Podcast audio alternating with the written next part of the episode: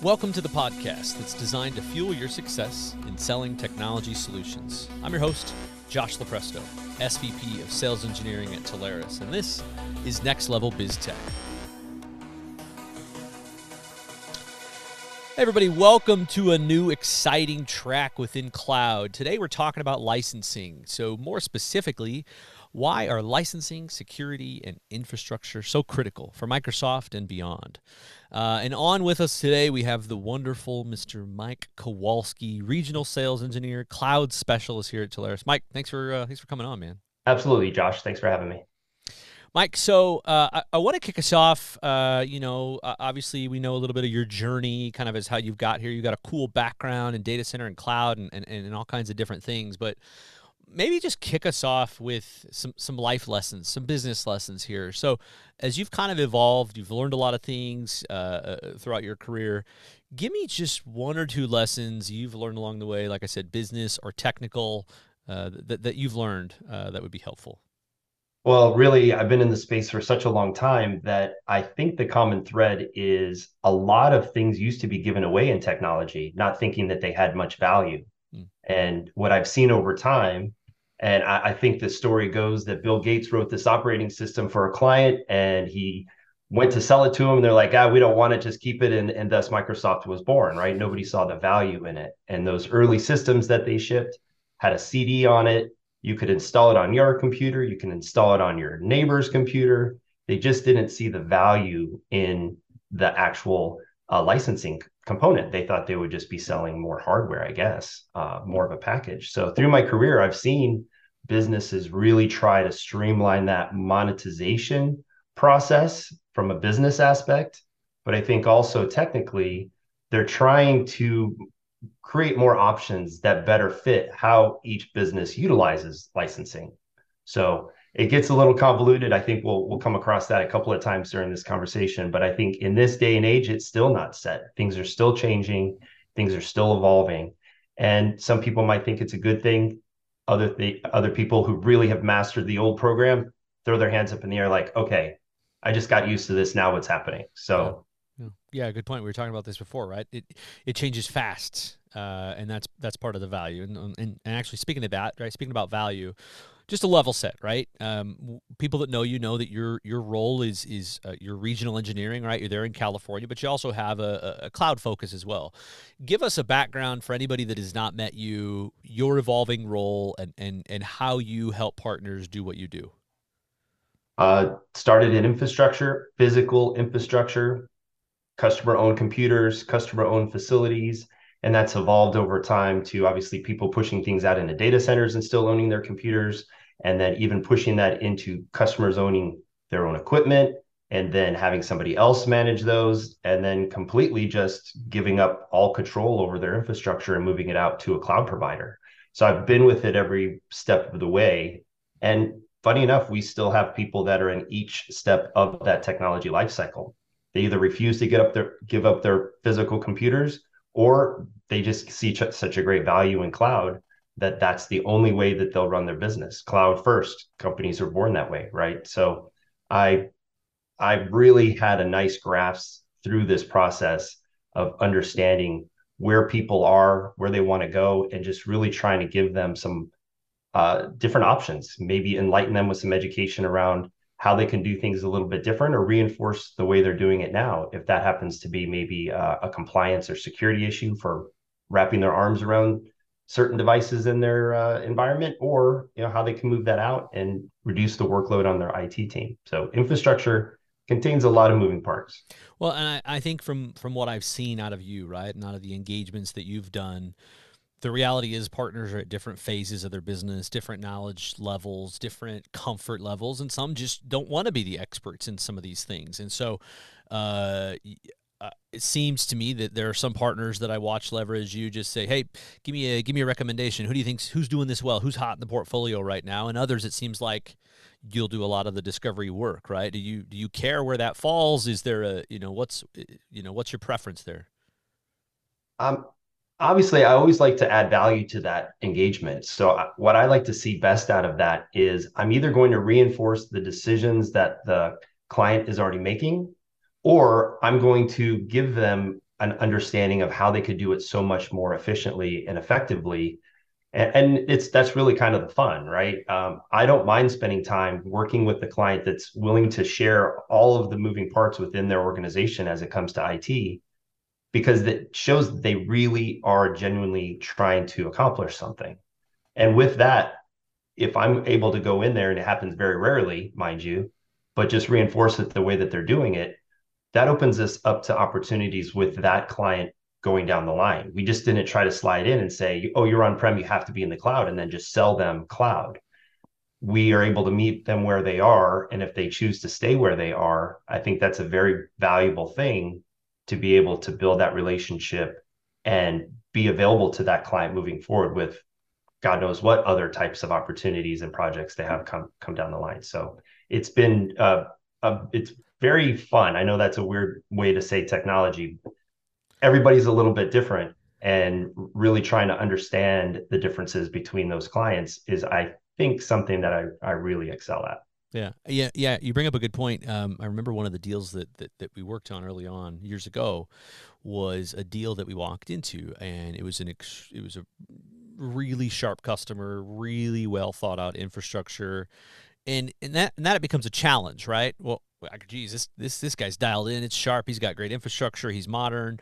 Where can I help him? And we, we look here, we look here, we look here, and, and we came across this one where we just we couldn't find anything. To essentially, yeah. we're, we're looking around for a rubber stamp so we can say you did a good job. Uh, call us if you ever need anything, and and we kind of left that um, with the partner feeling like, geez, maybe we didn't add a lot of value, but the the partner also equally felt geez, sorry, I wasted your time. And we go, no, my gosh, no. Uh, usually there's a place that we can help. 1% of the time is when that happens. Yep. And then come to find out um, a few weeks later, this guy brought us back in because he respected the honesty of that we weren't forcing a product down his throat. We weren't trying to sell anything. And that turned into one of the largest cloud deals we've ever done because I think you become a trusted source, right? When you're yep. when you're just hey, if it's great, it's great. If it's not, we'll show you a way to optimize it. So great, great points. It's a little confusing for partners to look at it that way, but certainly the ones that look at the long game see that as a huge value.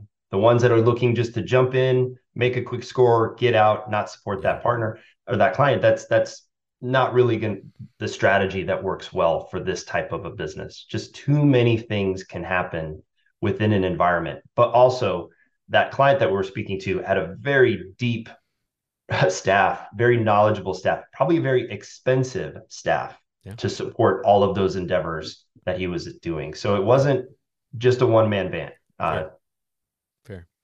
Uh, let's talk about let's talk about misconceptions for a second. So, are there any misconceptions? You know, as you're getting into these customer conversations, when you talk about cloud infrastructure, migrations, security.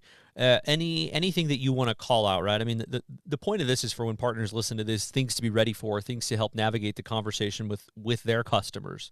Give us some misconceptions that you're seeing out there. I, I think there's three really big big misconceptions. I think the first one is, hey, I'm all cloud, so I don't need DR.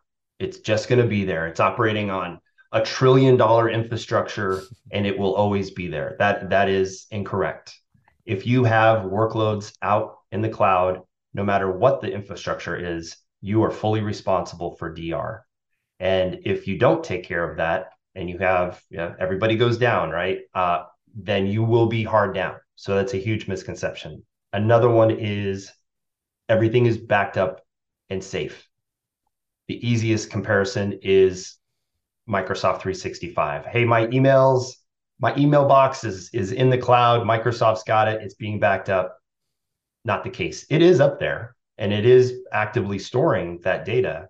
But if you're not backing that up and you have some form of security breach and the, that data is eliminated, maybe even encrypted and held for ransomware or whatever that may be, then it's gone.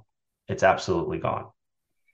And then I think not accounting for maybe the mobile user. We have a big mobile workforce these days. Is the licensing that you're currently implementing is it cloud ready? Is it able to be uh, available on all the different platforms that your your customers and clients want to access that that application or that server or that work that workflow? Is it is it licensed? Because the biggest word for Microsoft is just compliance If you're not in compliance, you pay more money. If you're in compliance, then you get to you you have some entitlement to use those licenses because you're supposed to use what you pay for.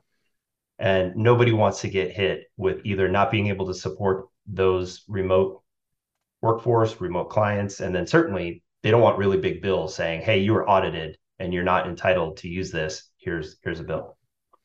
Let's talk about licensing. Um, speaking of confusing, I think this is something that a lot of people struggle with. I mean, across the board, you know, partners, customers, everybody, all, all of us, right? Because it changes so often. And what what might have been bundled with this license before is now an extra add-on, right? But it was the last time anybody heard about it, which might have been a week before, uh, it was sold this way. So, yeah. so yeah. what's your thought on? I mean, give, give, us maybe some of the misconceptions around licensing itself, and then I want to dive into to Azure uh, after that. Well, uh, there's a ton of acronyms. We could talk about the CALs on your EA, or if you're running an MS uh, MSPA. It's there are so many different aspects to the licensing today. I really feel like Microsoft is trying to simplify that, and the way that they simplify that is they come up with the highest enterprise tier possible, and that is really their focus on supporting and selling. And then there's everybody else, which they would say not really worth supporting. We care about you, but we don't care about you enough to dedicate a support team to you. Um, but we will give you support. Uh, it's only going to cost you $500 per phone call, and there's no guarantee of resolution. They want to get everybody elevated up to this level. And recently, they just took that elevation and they moved it up even higher. So if you're an independent business and you're running with these EA licenses, they're making thresholds to get those discounts and that support higher and higher and higher. Whereas if you look at the other side of the board and you look at a company that provides infrastructure and Microsoft licensing, that would be an MSPA, where you can go and buy one, but you might be able to get those discount levels of actually buying 500. So there's a little bit of a trade off. If our clients are really focused on cost efficiency and utilization of their budget for IT, taking a look at their licensing, if they're doing it all themselves, they might find some huge gaps and they're paying for a lot of things they're just not using. Versus when you go to a cloud hosting company, they take on all of that requirements for compliance on their side. You buy a server, you buy a license, here's the per seat, here's what it costs, you can access it from anywhere. Maybe it costs a few dollars more per license because there's a different form of support that's built into that. It's their 24 hour 7, 24 by 7 NOC. it's their engineers that are manning the desk versus the other side. One's not right over the other. It just really depends on where the business is, the business side, how much time they're investing in management of their licenses. There are so many different ways we could peel back the onion on this. It's yeah. Let's um, let's let's dive into this for just a sec. So, so if I'm a if I'm a partner out there, right, I want to understand this a little deeper. So, so if I'm a business, if I'm an enterprise of a certain size, then I'm forced into what Microsoft deems is an enterprise agreement, right? I've I've mm. I've got a limited subset of people that I am forced to do my EA through. Uh, and and then I can get support, I can get management, I can get migration, I can get help from wherever I want but I'm forced to buy the licenses through there, right? That's your upper echelon from an employee count size. Now, let's talk about everything else, right? Everything else falls under the CSP side, correct? Correct. And so, so from a CSP side, I think that's what we see a lot of. I mean, we do see some of the enterprise side, but um, they're relegated to a certain subset of vendors. But from a from a CSP side, where are you seeing uh, some of these areas come in and help? Is it you know deals you're brought into? Is it migration? Is it still licensing itself? Where are some of those areas that that you're able to help partners and and, and help customers not do this alone? It's uh, it's it's kind of a double edged sword because I'll be working with clients that have their EA EA uh, their enterprise agreement in place and they want to move the cloud infrastructure but they don't have the right software assurance that would allow them to port those licenses over. And they're like, wait, wait, what a second. We're, we're paying for this. Why can it not be just moved over to the cloud? Well, in a multi-tenant environment, it it goes against the licensing. They may not know that. Now, if they're taking down dedicated physical servers within a fully managed private environment, they may not need software assurance because it's going to be single tenant on one side that they still have control over. So where we try to walk that fine line is what's most beneficial to the business. Obviously, depreciating and utilizing spend that they've already had in place and they don't have to throw that money away. How can we best utilize that in a different platform that is better suited to host their business versus all of this stuff is old and if we can move you over to a uh, a cloud solution provider that takes care of all the auditing and even most cases would take care of uh, compliance issues like PCI HITECH, HIPAA. We have some providers that go into the the FedRAMP territory. Right, that is that is a very valuable piece of the business because the they don't have to cool the servers anymore. They don't have to manage the patching anymore it the licensing is exactly the same. You're going to pay for the drink that you're getting ready to take versus I've got all of these scattered licenses that I don't know if I'm utilizing properly. Please, please help me figure this out. So CSPs have been amazing yeah. because of that particular model simplifying the licensing behind Microsoft specifically. There are others, but Microsoft specifically. So so if you look at if you look at the the customers that you talk to, is there any common theme or is it one or two things is it is it and i'm just going to throw out a couple right is it uh, I I need help with my, my licensing costs are too high, or we're trying to do a migration, or, or I need more support, or I'm not getting the support that I need. What are what are the biggest things that you see customers end customers struggling with? It's kind of like people that walk down the street and they pass up the dimes.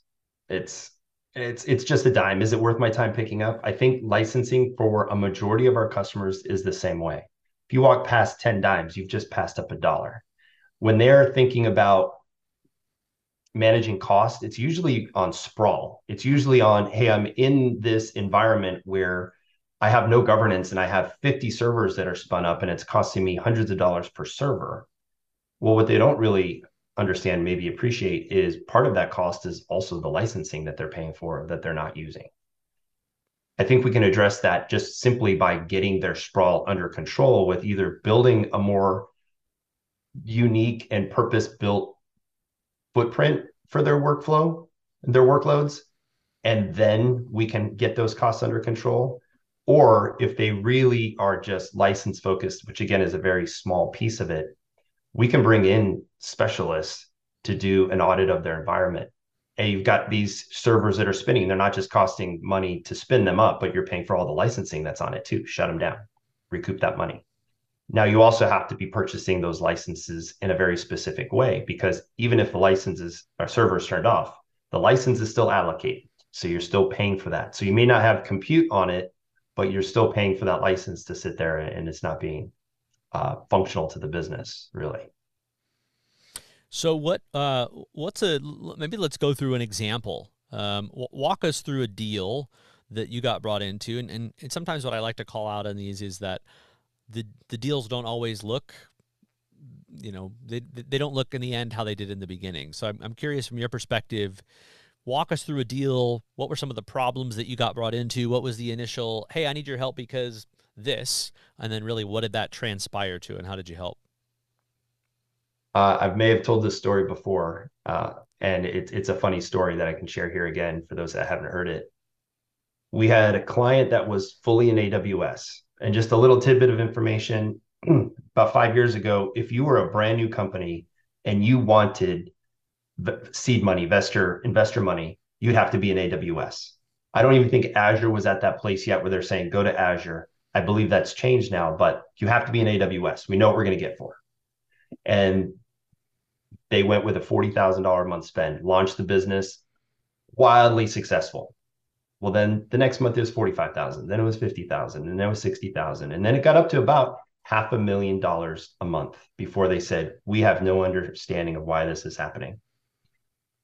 We came in because cost and sprawl was completely erratic.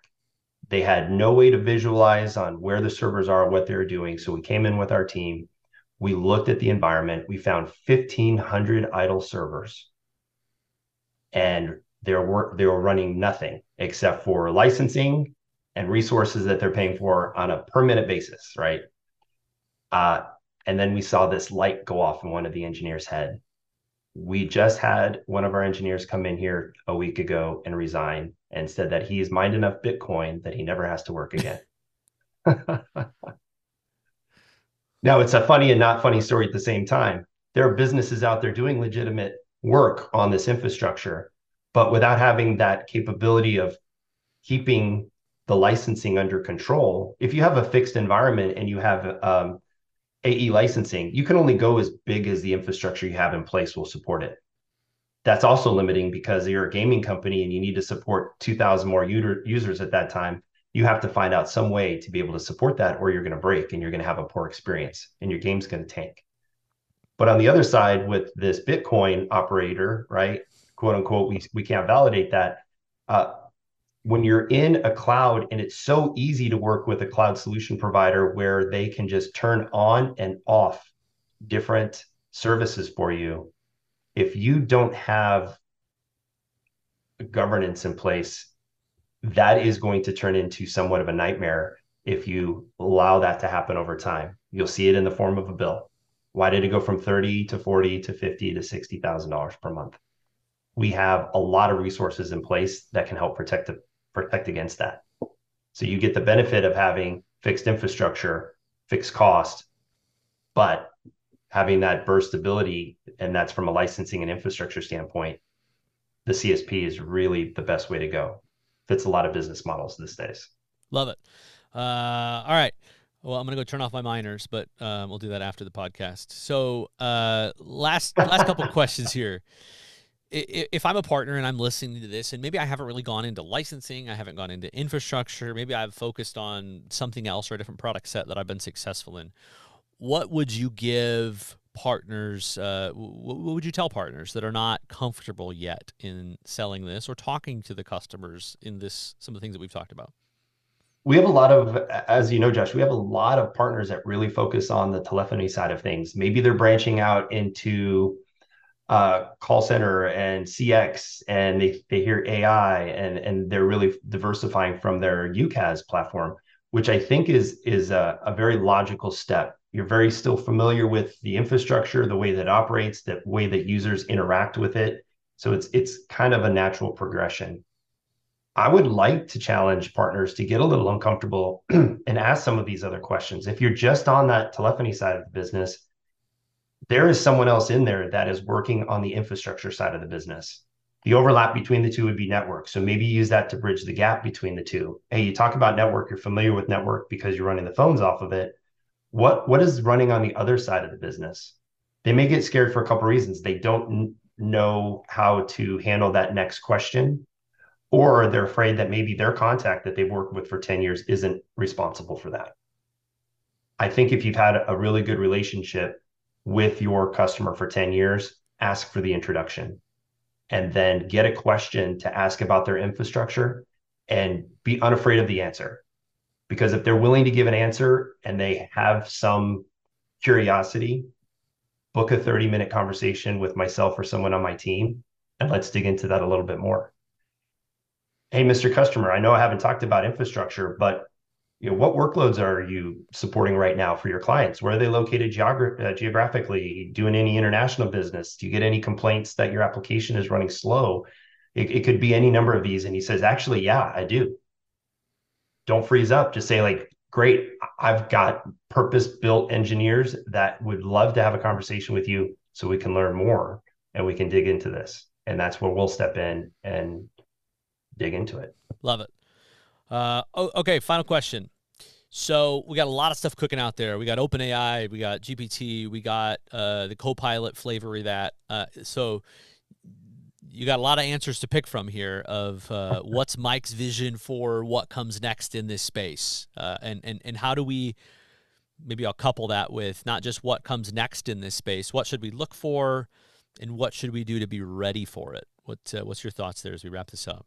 Yeah, we've come a long way. We've come a long way from physical infrastructure saying we've got to build our capabilities for these three months out of the year. So we build we build the wall eight feet high because that's that's how high the tides rise. When you know 90% of the year it's at four feet. That has been a very cost ineffective model to support infrastructure. Now we've moved into APIs, auto scaling, putting in instances when you just need to do some bursting. It's proven, as I mentioned with the Bitcoin story, it is not perfect by any stretch of the imagination. I really see a layer between infrastructure and burstability coming into play here. I think that we're going to see some fancy technology that is going to look very, very simple that'll overlay on top of your business. And it will best understand where you need to put workload, when you need to put workload, for how long you need to put it there. It's going to predict through patterns of your business model, whether it be seasonal or everybody logs on at six in the morning with their cup of coffee. It's going to predict that, it's going to be ready, and it's going to grow it, and then it's going to shrink it. It's going to put it not just in one platform, it's going to put it in multiple platforms. They may start utilizing different types of platforms or technologies within each of the service providers, and it will be a very easy to interface with application. I think that's probably within the next five years, if not the next two years, that people will be subscribing to this as a service so that they can keep their sprawl under control. They can keep their customers happy. They get visibility into how applications are running in Sydney, Australia, and Chicago all at the same time and this AI level, if you want to call it that, this AI layer will adjust for everything that's necessary for the end user. That's coming. I love it. We're going to be embattled with the the productization of large language models, and the best one wins. I, I love it. Great point. That's right. Hundred percent. Awesome. All right, Mike. Great stuff, man. I uh, that's all I got. I really appreciate you coming on. Yeah, this was fun. Thanks a lot, Josh. Okay.